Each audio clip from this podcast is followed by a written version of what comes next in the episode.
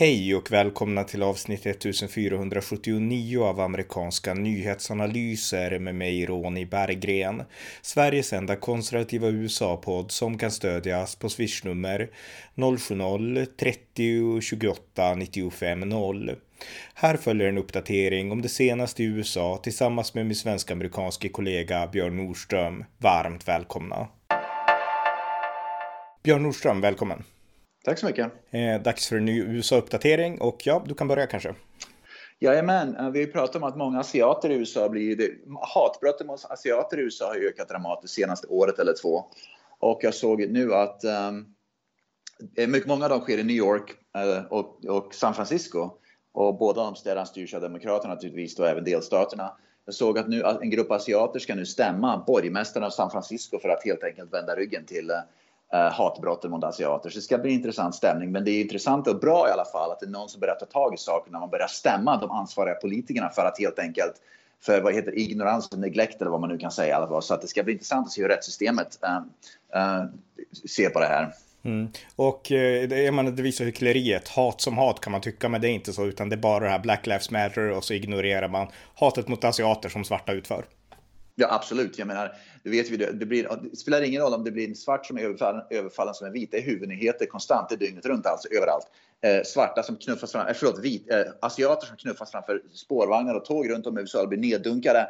Speciellt gärningsmannen är svart, vilket de ofta är faktiskt.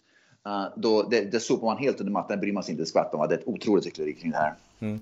Alltså, jag kan tänka mig, alltså, bara få spekulera, nu svävar jag iväg lite grann. Ja, men det finns ju hur många som helst som är välutbildade, jättebra, jättesuveräna liksom svarta amerikaner. Det är liksom inte det jag vill påpeka nu, men jag skulle kunna tänka mig att när det kommer liksom afrikaner till Afrika, så kanske kommer från kristna länder i Afrika, där man ändå har liksom en moral som, som amerikaner generellt inte har. Jag undrar om man blir förvånade att det liksom är, alltså att svarta amerikaner ändå har, många av dem i de här streetmiljöerna i alla fall, alltså väldigt annorlunda värderingar som skiljer sig från liksom andra svarta svarta. Därför att det är, rätt, det är rätt intressant. För jag kan tänka mig att majoritetssamhället i USA, då ser man först hudfärgen. Man gör ju ingen skillnad på att om du är en afroamerikan eller du är en liksom invandrad afrikan eller någonting.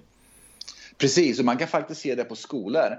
Afrikaner, afrikanska invandrare som har, som har invandrat till USA från icke-muslimska, det är viktigt att påpeka, icke-muslimska länder är ofta väldigt, väldigt duktiga studenter. De tycker det är väldigt konstigt att, för att de uppskattar utbildningen här, de uppskattar möjligheterna de får här. De tycker det är jättekonstigt att att amerikaner överhuvudtaget, men svarta amerikaner inte bryr sig. Många svarta amerikaner inte bryr sig. Så man ser faktiskt skillnaden på en invandrad afrikansk elev och hur moralen och beteendet i skolan. Om den kommer från ett icke-muslimskt land. Kommer de från muslimska länder så blir det genast lite svårare. För muslimska barn är lite svårare här i Amerika. De har svårare att anpassa till amerikanska skolor och till västvärlden. Det, det märks tydligt i skolor. Mm. Men just det här att också en skillnad mot svarta liksom afroamerikaner, att det liksom i kulturen, men inte intellekt eller så, liksom hur man är liksom uppfostrad, att man liksom inte tar det här med skolan, det är inte det viktigaste utan det är med andra saker. Absolut, ja. Oh, ja, absolut, det är, absolut, alltså 100 procent, inget, inget snack om det. Och det är någonting som tyvärr Black Lives Matter borde prata om, om de verkligen brydde sig om, om, om afroamerikaner. Det är sånt som de borde prata om, men de helt sopar under mattan. För det är mycket enklare att ställa sig på, på hustaken runt omkring och gapa rasism, rasism, rasism, än att gå till roten av problemet, vilket inte egentligen har med rasism att göra, utan helt andra saker. Till exempel som vi pratade om förut, att var det 70% av svarta pojkar som växer upp växer ut helt utan äh, äh, papper. Mm. Och, och de, männen i deras liv, det är ofta, inte sällan, äh, gängmedlemmar, gäng, gängledarna. Va? Nej. Nej men det, det, här är jätteintressant för jag menar det, det som händer då det är att sådana här grupper som Black Lives Matter de håller ju kvar liksom de här unga svarta Absolut. ungdomarna i sin egen liksom i de här problemen liksom. Ja, de, de, egentligen om du tänker på saken, Black Lives Matter har ju noll intresse av att saker och ting ska bli bättre för, bättre för svarta ungdomar. För säg att alla problem över natten skulle försvinna från svarta ungdomar, då har ju inte Black Lives Matter någon existens kvar. De har ingenting att existera för längre. Va? Det är som Socialdemokraterna. Va? När svenska arbetare fick det bättre, då började många arbetare rösta på andra partier. Då måste man dra in en massa invandrare för, och, och, och liksom sätta dem längst, längst ner i totempålen och i, i misär. För då har man dem så var, för då har man liksom dem, så det gäller att hela tiden hålla någon längst ner i misär för att man ska kunna säga att vi värnar om den här gruppen. Men egentligen gör man inte det. Tvärtom, man vill hålla kvar dem i, i liksom den gruppen längst ner i samhället just för att kunna använda sig av den i politiska syften. Och det är det Black Lives Matter gör med svart, fattiga svarta och svarta utsatta. Det är bara politiska syften. Och jag på tal om det, jag såg att vi pratade om ett tag sedan, en av de här ledarna i Black Lives Matter köpte ett mångmiljondollarhus var i Los Angeles för något halvår, ett år sedan. Var det nu. Jag såg en ny grej som kom upp nu att ytterligare en ledare för Black Lives Matter köpte 6 miljoner dollar, dollar uh, mansion, jättehus i Kanada nu. Så de, tydligen så har de börjat föra över pengar till Kanada nu och för att köpa stora hus i Kanada helt enkelt. Va? Så att det, det, det, är otroligt vilket hyckleri de håller på med. Va? Men de slinker undan med det därför att de, många går på den där. De blir, många blir bortfintade. Va? För att det, Black Lives Matter, då automatiskt så måste det vara, vara gott oavsett vad de egentligen gör. Mm. Som sagt, det var, det var sagt så många gånger förut, det är rasmarxism och det innebär att det finns en liten elit i toppen som tjänar jättebra och sen ja. den stora massan som man menar sig bryr sig om, då får leva kvar i sin misär och sin fattigdom och liknande. Så att, Absolut. Ja, eh, ja har du något annat? Jajamän, jag såg att, uh, vi, vi återkommer till det här Lia Thomas nu igen. Och jag såg att uh, ytterligare en simmare nu uh, från Penn, Penn University of Pennsylvania, en kvinnlig simmare då, som är, så Lia Thomas, den här transgender swimmer då, gick, eh, som har spöat skiten ur alla kvinnor va. hennes lagkamrat, i alla fall på pappret lagkamrat, kvinnlig, en biologisk kvinna, gick ut och sa att, att universitet bryr sig inte ett skit om kvinnliga idrottare längre. De struntar i kvinnliga idrottare. Deras enda hysteri är kring, um, kring transgenders. Mm. Så att allt fler börjar kritisera det här och även kvinnor börjar liksom inse nu att öppet påpeka att man bryr sig inte om kvinnor. Och bara för bara ett år sedan, halvår, ett år sedan, det var ju otänkbart att någon skulle våga gå ut och säga det. Men nu allt fler går ut och säger det för att det har blivit så uppenbart att någon måste gå ut och säga det. Va? Så det går liksom inte att hålla truten längre. Jag, jag såg en sak, eller om jag läste en sak tidigare idag på Fox News och nu har jag inte det här färskt det här, jag kom på det nu när vi pratar, men vi får kolla upp det efterhand. Men då handlar det om en, en kvinna, alltså den här Lia Thomas då som är en man som har bytt kön, transgender och bytt kön till kvinna. Det är ju fortfarande grundläggande biologisk man. Jag menar, han har fortfarande ja. ett könsorgan som är manligt, han är fortfarande liksom, jag vet inte hur det funkar med bröst och så, men alltså det är en man i grund och botten. Och hela poängen är, det var att det var tjejer som, alltså han hade i något sammanhang inom skolmiljö eller sitt lag, då hade liksom en policyn varit, nej men han måste få duscha med tjejerna liksom, för det är en hon nu. Hon, han, liksom, ja. Det är en transgender som identifierar sig som kvinna och då måste hen få duscha med vanliga biologiska kvinnor då. Och de tyckte att det var jättestörande för att han hade en penis och han liksom, ja. han tände fortfarande på kvinnor. Det är liksom, ja. det är helt absurt liksom. Och han, skulle, ja, och han skulle få duscha med dem liksom. Så att jag menar, nu har sådana gått ut också och sagt att det här är ju bara knäppt ungefär. Så att kritiken ökar verkligen. Ja, visst. Och det är också viktigt att påpeka att det inte bara har med hormoner att göra. Men har ju också då, tänk dig simning till exempel. Varför var Michael Phelps, Michael Phelps kanske världens bästa simmare genom tiderna. Han hade väldigt stora fötter och väldigt stora händer. Va? Har du väldigt stora fötter och väldigt stora händer, i simning så hjälper ju det väldigt mycket. Va? Lea Thomas har väldigt stora fötter och väldigt stora händer. Det går ju inte, de blir ju inte mindre av att man äter, att man att äter kvinnliga hormoner. Att man, kanske får, man har fortfarande fördelarna av att vara man och ha större fötter och händer. Va? Så att man är längre, man har i grunden starkare muskler. Va? Så att det finns så många saker, men framförallt i simningen, fötter och händer är jätteviktigt. Spelar du till exempel basket och är två meter lång och du beslutar att bli kvinna, va? då är det helt plötsligt i herrbasket om du är två meter lång, det är ju inte sådär jätteovanligt, va? det är väldigt vanligt. I kvinnlig basket, då är du ju längst av allihopa. Va? Så att man har ju fördelen av att ha de här grundsakerna, händer, fötter, längd, sådana grejer va? som kvinnor helt enkelt inte har. Mm. Nej, men alltså, jag tycker vi har diskuterat det här nog. Alltså, jag vill sätta punkt för det här. Jag menar, det här ja. är en attack mot kvinnlig idrott och det här är ett otroligt bakslag för liksom hela kvinnorättsrörelsen. Det här är liksom, det är sjukt. Och eh, de här får gärna ha sina egna liksom, idrottsgrenar där transgenders tävlar mot varandra. Men vi kan inte tillåta det här förstöra damidrott liksom. Det är ju helt, det är ju absurt att det ens har gått, fått gå så här långt. Jajamän.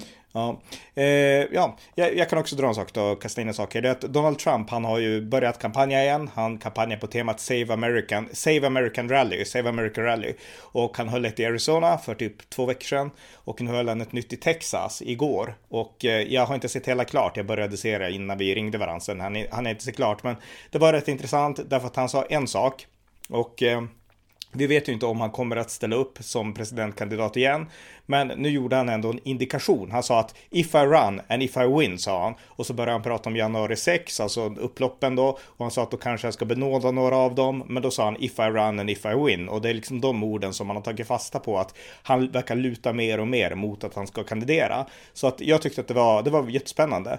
Och jag ska också säga så här att jag är ju väldigt kritisk till Donald Trump, till hans liksom fuskanklagelser och liknande och jag anser att han var skyldig till, ja, upploppen den 6 januari. Men han har dragkraft. Det, det är inget snack om att det var flera tusen där i Texas och de jublar och de är entusiastiska och det här är en person som, eh, han säger praktiska konkreta saker. Alltså han säger saker som att vi har gränsproblem, de är jätteallvarliga och eh, Biden gör ingenting. Alltså han säger exakt de här sakerna som, han, han, han, han liksom sätter fingret på konkreta problem. Han gjorde det förut och han gör det fortfarande. Och han gör det med liksom energi och humor och liv. Så att ett jättebra rally och i synnerhet om man är en Trump-anhängare då. Ja, och han, det är precis som han gjorde eh, 2016. Han satte fingret på problemet som Demokraterna vill och jag trodde att Demokraterna på något sätt skulle ha lärt sig av det misstaget och säga att okej, okay, vi kanske inte vill lösa de stora problemen, vi måste i alla fall ta itu med dem så att på ytan det ser ut som att vi gör någonting åt det. Va? Men de har ju helt vänt ryggen till de stora problemen. Mm. Och det gör ju det att det öppnar ju upp för Trump igen. Va? Och vi pratade om de här opinionssiffrorna förut, va? att Biden och Kamala Harris har de lägsta opinionssiffrorna i historien i USA tror jag, som en kombination president-vicepresidenten. Och Trump ser naturligtvis här är en utmärkt möjlighet att kunna bli president igen. Va? Det är liksom det är upplagt för att promenera in på röda mattan och vinna valet. Och vi nämnde ju opinionssiffror med att all, att för första gången på evigheter så är det fler registrerade republikaner än demokrater nu i USA. Uh, eh, vilket är väldigt ovanligt. Så att, uh, och latinamerikanerna har en, börjar få mer och mer uppsving nu bland republikanerna. Allt fler latinamerikaner överger det demokratiska partiet och övergår till republikanska partiet, vilket vi pratade om förr. Jag såg en ny opinionsundersökning som kom ut som visar att eller det var inte en undersökning, utan det var fakta. Du vet, eh, Glenn Youngkin som blev guvernör för, för Virginia, han, han snackar mycket om det här critical race theory. Han vill ju, han vill ju slopa det där. Och han vann ju valet. Det visar sig att i delstaten Virginia, majoriteten av latinamerikaner röstade för Youngkin för första gången i historien. Normalt har majoriteten av latinamerikaner röstat på den demokratiska guvernörkandidaten. För första gången någonsin så röstade de på en republikansk i majoritet, vilket är oerhört. Och det, tydligt, det, det viktigaste när de, när de började fråga då, varför röstade ni på republikan? Det var att latinamerikaner i majoritet vill inte se CRT i skolor, punkt slut. Och det är ju någonting också då som andra republikanska anhängare eh, till exempel här i Arizona där jag bor eller Nevada eller andra delstater där det är mycket latinamerikaner. Då ser de att ah, det funkar i Virginia, då tar vi tutar och kör på det här med. Och det kanske till och med funkar på, i ett nationellt presidentval med. Så vem vet? Så tydligen latinamerikaner ogillar CRT. Ja, verkligen. Och eh, en sidospår om latinamerikaner, jag menar de är mycket mer macho, latinamerikaner, än liksom ja. amerikaner är. Oh ja. Och jag kan tänka mig också att de tycker att det är bättre med att skolan ska styras upp och det är liksom tydliga tag, alltså republikanernas linje. Att det faller bättre med deras egen syn än vad demokraternas liksom mes och konstiga tramsgrejer gör. Latinamerikaner, precis som du säger, de vill ha mer ordning och reda. Det ska vara liksom re, eh, rejäl skola, det ska vara disciplin, ordning och reda. Man ska undervisa de här vanliga matte, vetenskap, liksom engelska, de här vanliga ämnena. Man ska inte ha som du säger, man ska inte undervisa flumämnen, det liksom duger inte. Va? Mm. Så att det är någonting som Demokraterna tror jag inte riktigt begriper att latinamerikaner har röstat på Demokraterna av tradition bara för att det är så man har gjort ungefär. Va? Men allt fler latinamerikaner börjar inse nu att nu börjar, det är viktigt för oss att börja titta på sakfrågor oavsett vilket parti som driver sakfrågan eller vilken kandidat. Och det, här och det, jag, det, det är någonting som republikaner börjar inse nu, men demokraterna missar den båten. Ja, men det säger så mycket om demokraterna, för det visar att deras bild av latinamerikaner och av invandrare, det är liksom deras egen schablonbild av dem. De ja, har liksom absolut. sin fantasi över hur de här är, att de är förtryckta, att de, har, de tänker som vi gör, fast de gör inte det. Liksom. Precis, och det svarta med, de kommer inse att allt fler svarta kommer överge demokraterna med. Mm. Därför att vit, när, när vita eliten, framförallt på universiteten, den vita vänstereliten på universiteten för talan för, för svarta i svarta getton ungefär. Det, liksom, det passar inte, de, de lever i två olika världar. Va? Så allt fler svarta kommer att överge demokraterna med därför att uh, vita, de vita eliten som då för den där, anser sig för kunna föra den där talan, de gör egentligen inte det för de har ju inte ett skvatt intresse av att göra saker och ting bättre för svarta i, i svarta bostadsområden. Så är det ju. En sista sak om Trump också för att knyta tillbaka dit. Jag menar, jag kan ha nämnt det här förut i en podd med dig, men alltså jag tror så här att väldigt många, eh, alltså när man fokuserar på Trump här i Sverige, där åh, han, han viglar till valfusk, vilka hemska anhängare han har. Men jag tror att den här valfrågan, visst det är många som pratar om den, men alltså den är sekundär, för det är den teoretiska delen av Trump. Det folk gillar med Trump, det är just det här praktiska. Han ser att vi har problem med gränsen och det, det är alltså det är enorma problem i USA. Och oh ja. han ser det praktiska och de inser att demokraterna, de har noll förståelse för verkligheten. Trump ser de praktiska problemen och det är därför vi gillar honom. Det är inte svårare än så tror jag för Trump-väljarna i grund och botten. Det här med valfusk och sånt, det är liksom bara en sidogrej för väljarna. Precis, och ärligt talat, om man har ett, om man har ett val, tittar man på till exempel Eh, inflationen som sker nu i USA och bostadsproblemen, det är en stor bostadsbrist i USA och så vidare. Liksom ena problem, folk väller över gränsen kors och tvärs och man börjar säga att Ryssland tuffar till sig nu i Ukraina och Kina har ju då, Kina har ju då hotat med att om Taiwan börjar, om, om det inte blir ordning och reda på Taiwan så är Kina beredd att gå i krig och så vidare. Så att vi, så liksom både eh, in, in, inrikes i USA och även globalt så börjar det bli allt mer och mer problem. Och människor ser ju det. Människor vill egentligen ha lösningar på problemen. När man inte längre har råd att köpa, sätta mat på bordet, då bryr man sig inte om vilket tweet Trump skrev. Man skiter i fullständigt det. Va? Man vill kunna sätta mat på bordet. Man vill inte ha 7 uh, 7 inflation per månad man måste ha råd att sätta mat på bordet. Va? Och sen får Trump säga och tycka vad han vill. Så länge att inflationen är lägre, då ställer jag upp på det. Ungefär. Och det är där, det där Demokraterna inte fattar. Nej, verkligen. Nästa grej som knyter an till det här också, det är ju liksom, alltså krisen vid gränsen är enorm nu.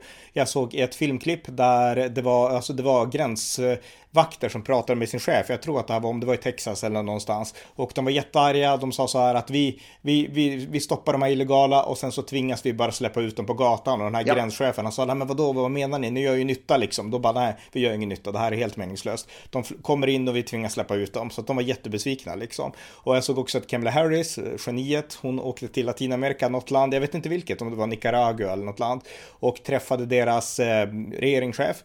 Och då satt hon där vid ett bord och pratade om att vi måste lösa the root causes, alltså de här ja, grundorsakerna till att folk vill fly. Och så, jag menar, då menar hon att vi ska vara där och vi ska ge bistånd och försöka hindra dem från att komma. Jag menar, det blir bara ett incitament för att fortsätta skicka folk, därför att då får de här liksom, staterna ändå pengar och har vi USA för att USA är så naiva och tror att de ska förändra det här beteendet. Så att, ja, alltså det var, alltså det är en katastrof och det är liksom helt kontraproduktivt. Alltså vi vet att en mur och hårda gränslagar funkar och det Biden och Harris gör, det funkar inte liksom.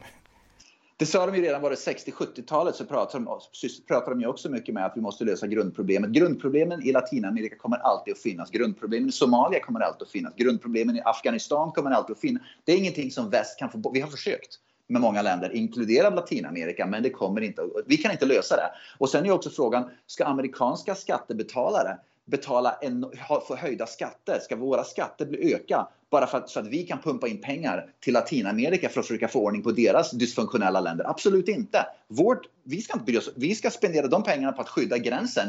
Vi kan inte, liksom, jag vill inte ha mina skatter högre, speciellt med inflationen allt som pågår nu, va? bara för att eh, försöka lösa olösliga problem i andra länder. Vi har ju sett hur det gick i Afghanistan, i Somalia och så vidare. och så vidare. El Salvador, Nicaragua, bla bla bla. Mm.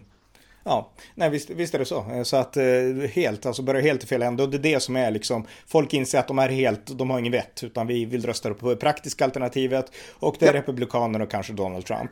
Eh, Absolut. Något annat?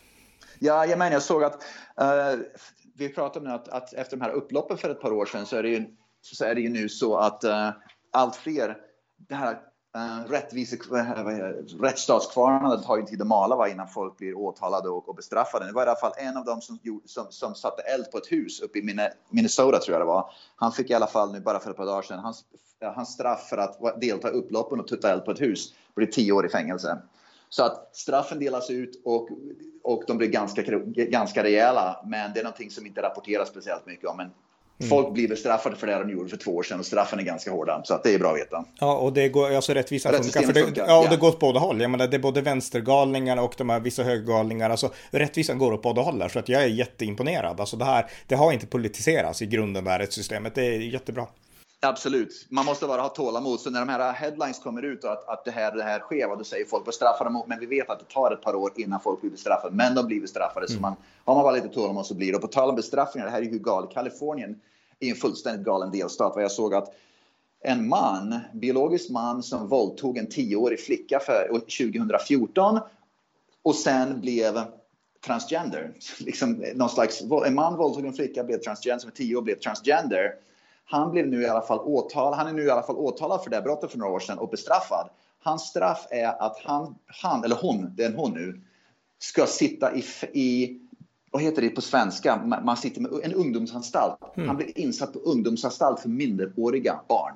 Han har våldtagit som man en tioårig flicka och nu sitter han, eller hon som det nu är, med transgender. Straffet blev inte att sitta i fängelse för vuxna utan det blev en ungdomsanstalt bland barn. Det är alltså en pedofil vi pratar om. Kalifornien i ett nötskal, helt jävla galet. Totalt vansinnigt, verkligen, verkligen. Ja, något mer? Ja, uh, var det fred, torsdags eller fredags, sex stycken poliser runt om i USA blev uh, ambushed och mm. skjutna, av, uh, skjutna mitt på öppen gata, varav tre i Texas. Så i torsdags inom 24 timmar, under 24 timmars period så blev sex, uh, sex stycken poliser attackerade.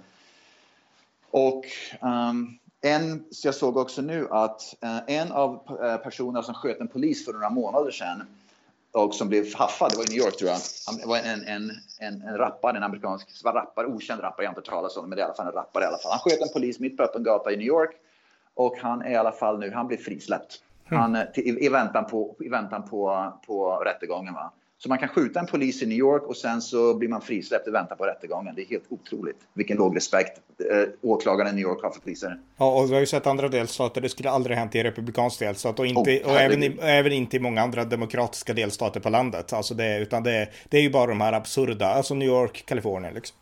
Ja, absolut. Och det är därför folk flyr de delstaterna. Mm. De har ju då tittat, vi har pratat om de, de siffrorna och, och um, förut, va, att att Kalifornien och New York, de tappar ju hundratusentals människor om året medan Texas och Florida och Arizona, de istället, de, de delstaterna eh, får liksom öka med massa människor varje år. Och det, det är liksom så det funkar. Folk är trötta på den här skiten. Mm. Jag såg också gällande, för att återkoppla till invandringen, att eh, Biden hade låtit flyga fler immigranter. Vi pratade om att de flög ja, till Miami, men nu har det varit nytt flyg som har landat hemligt under natten i New York, där man har släppt ut liksom, ja, alltså illegala immigranter i princip. Jajamän, och det är någonting som Biden pratar om att han skulle göra var mycket mer öppen och transparent. Jag tror han använde ordet transparent, med andra ord öppen. Men sånt som han gjorde, han, för han sa att Trump har liksom, gör saker bakom ryggen, han, han gömmer saker, han döljer saker. Jag kommer att vara väldigt öppen, han pratar mycket om sånt där. Va? Men när det kommer till kritan så gör han saker och ting så, så dolt som möjligt. Till exempel flyger migranter mitt i natten och dumpar av dem i olika delstater, vilket är helt otroligt. Mm.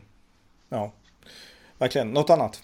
Jajamän, jag såg att Stålmannen här, eh, det, det, kom ut en woke-version av Stålmannen nu. Man skulle testa då Uh, företag, det här som, företag som skulle Stålman. Jag vet inte om det var Marvel eller något annat. Men i alla fall.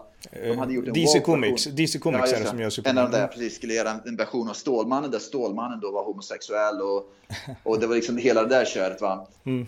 Men det visade sig i alla fall att Eh, Eh, läsare var helt ointresserade så att det, det blev en rejäl flopp. Så att jag tror att de sålde 68, på ett halvår så sålde de 68 000 serietidningar här i USA. 350 miljoner människor. Det var, det var, det är en enorm flopp. Va? Så att när man, när man verkligen går ut. Det är intressant här. De som gapar och skriker om woke, woke och vi måste göra Stålmannen homosexuell och allt sånt där. Va? Och han var miljövänlig också. Det var en, Stålmannen blev en, en homosexuell klimataktivist, så var det. Ja. Helt otroligt. Men i alla fall, och då finns det ju så alla de som står och gapar om, om klimat och miljö och, och, och det här uh, och, och, och woke och allt det där. När det kommer till kritan om man har chansen att köpa en serietidning med Stålmannen som gör precis de där sakerna, va? då är det ingen som köper dem. Inte ens klimataktivisten eller woke-rörelsen köper tidningarna. Va? Det är helt otroligt. Ja, det, det, är absolut. Det var likadant. Här i Sverige så finns det en serietidning. Den har aldrig blivit stor i USA, men det är Lee Falk som har gjort den. Eh, Fantomen i alla fall. Han är amerikan, men han är död nu. Men Fantomen var ju jättestort i Sverige på 80-90-talet liksom. Och eh, nu något senaste nummer för några år sedan, då var det också att Fantomen skulle gå omkring med en prideflagga och liksom dunka på mm. rasister liksom. Så likadant ja, ja. där. Så det, det, är absurt. Men en fråga på tal om liksom de här serietidningarna. Jag menar, hur populärt är det bland ungdomar? Du som har koll i skolan och du har barn och sånt också. Som med DC Comics och Marvel och det här. Alltså, visst är det superstort i USA? Det är absolut stort, absolut. Ja, men nu, det finns ju filmerna va? så det har ju liksom bara gjort saker och ting ännu större. Mm. Men när elever snackar och sådär, man ser ju att de har ju sådana här DC Comics och Marvel i sina ryggsäckar i skolan och de snackar ju om sånt där. Så att de har ju tröjor där det står liksom, man har ju Stålman, alla de här, fortfarande de här tröjor med de här trycken på allt det där. Så att det är jättepopulärt bland ungdomar, ingen snack om det. Även vuxna. Vuxna som har då växt upp med de där, diggar ju också sånt där fortfarande. Mm. Så även bland vuxna är det väldigt, väldigt stort. Det är därför de där filmerna liksom tjänar så enormt mycket pengar därför att det är så oerhört populärt fortfarande. Ja, ja visst. Eh, ja, något annat? Jajamän, vi återgår till det här Glenn Youngkin, han som då är guvernör för, för Virginia. Han har satt upp vad kallas en hotline, med andra ord ett specialtelefonnummer.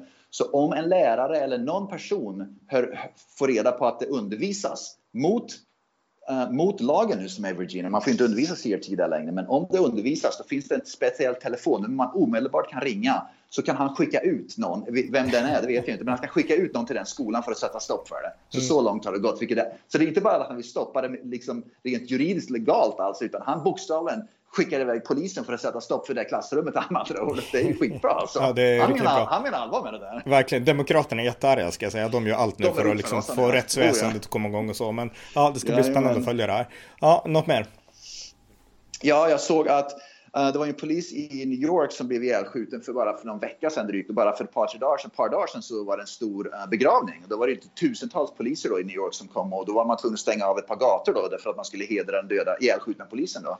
Det var en latinamerikan, äh, latinamerikansk invandrare, jag kommer inte ihåg, Rivera tror jag han hette efternamn. Men i alla fall, så att då hade man ju en, en, en, begravning för honom och det var jättemånga människor där och så vidare. Och så var det en, en kvinna då som är, hon är då en vänsterkvinna. Jag visste inte vem hon var, men hon är då i den här, vad ska man säga, i Broadway. Hon är skådespelare i Broadway-köret det här liksom. Så hon är vänsteraktivist också tydligen. Så hon gick omkring då och filmade sig själv på de avstängda gatorna och svor ut polisen och sa att den här hon svor ut att, att man stänger av gatorna för en jävla polisjävel ungefär blev ihjälskjuten. Hans eget fel till att börja med, bla bla bla, som skällde ut och tyckte det var för jäkligt att, att man ska hedra poliser som blir ihjälskjutna. Va? Men det som var väldigt, väldigt bra, så poängen är här i alla fall att det företaget hon jobbar för, vilket är ett sånt här underhållningsföretag på Broadway, jag vet inte vad man kallar sådana här företag, men det är liksom det här äh, teaterföretag, teater, mm. theater company, de gav henne sparken omedelbart. De sa att det är helt oacceptabelt. Så att det som vi också ser nu, för ett eller två år sedan, då hade de kunnat slinka iväg med det. Då hade de klarat sig undan därför att då vågar man inte riktigt sparka för sånt. Men man ser att vindarna har vänt. Nu när man går ut med polishat under sådana omständigheter så, så äntligen så börjar företag till och med sparka människor och, och säga att det här är oacceptabelt. Vi, vi, liksom, vi tolererar inte sånt här. Så det, man, det, man ser en skillnad nu på sådana saker jämfört med bara för ett år sedan. Mm. Ja, väldigt bra. Eh, jag skulle veta vad hon hette, för jag har läst om det här, men jag minns inte hennes namn. Men vi får, vi får ni som lyssnar får googla. ja. ja, jag minns inte faktiskt vad hon hette. Nej, jag försöker googla nu. Ah, ja. Eh, något annat? Uh, det var nog det som jag hade på den sista grejen som jag hade. Ja, men då så. Tack så mycket Björn. Tack så mycket. Det var avsnitt 1479 av amerikanska nyhetsanalyser. En podcast där amerikansk politik beskrivs ur det konservativa perspektiv som inte ges i Sverige. Stöd gärna på swishnummer 070-30 28 95 0 eller via hemsidan på Paypal, Patreon eller bankkonto. Det var allt för idag. Tack för att ni har lyssnat.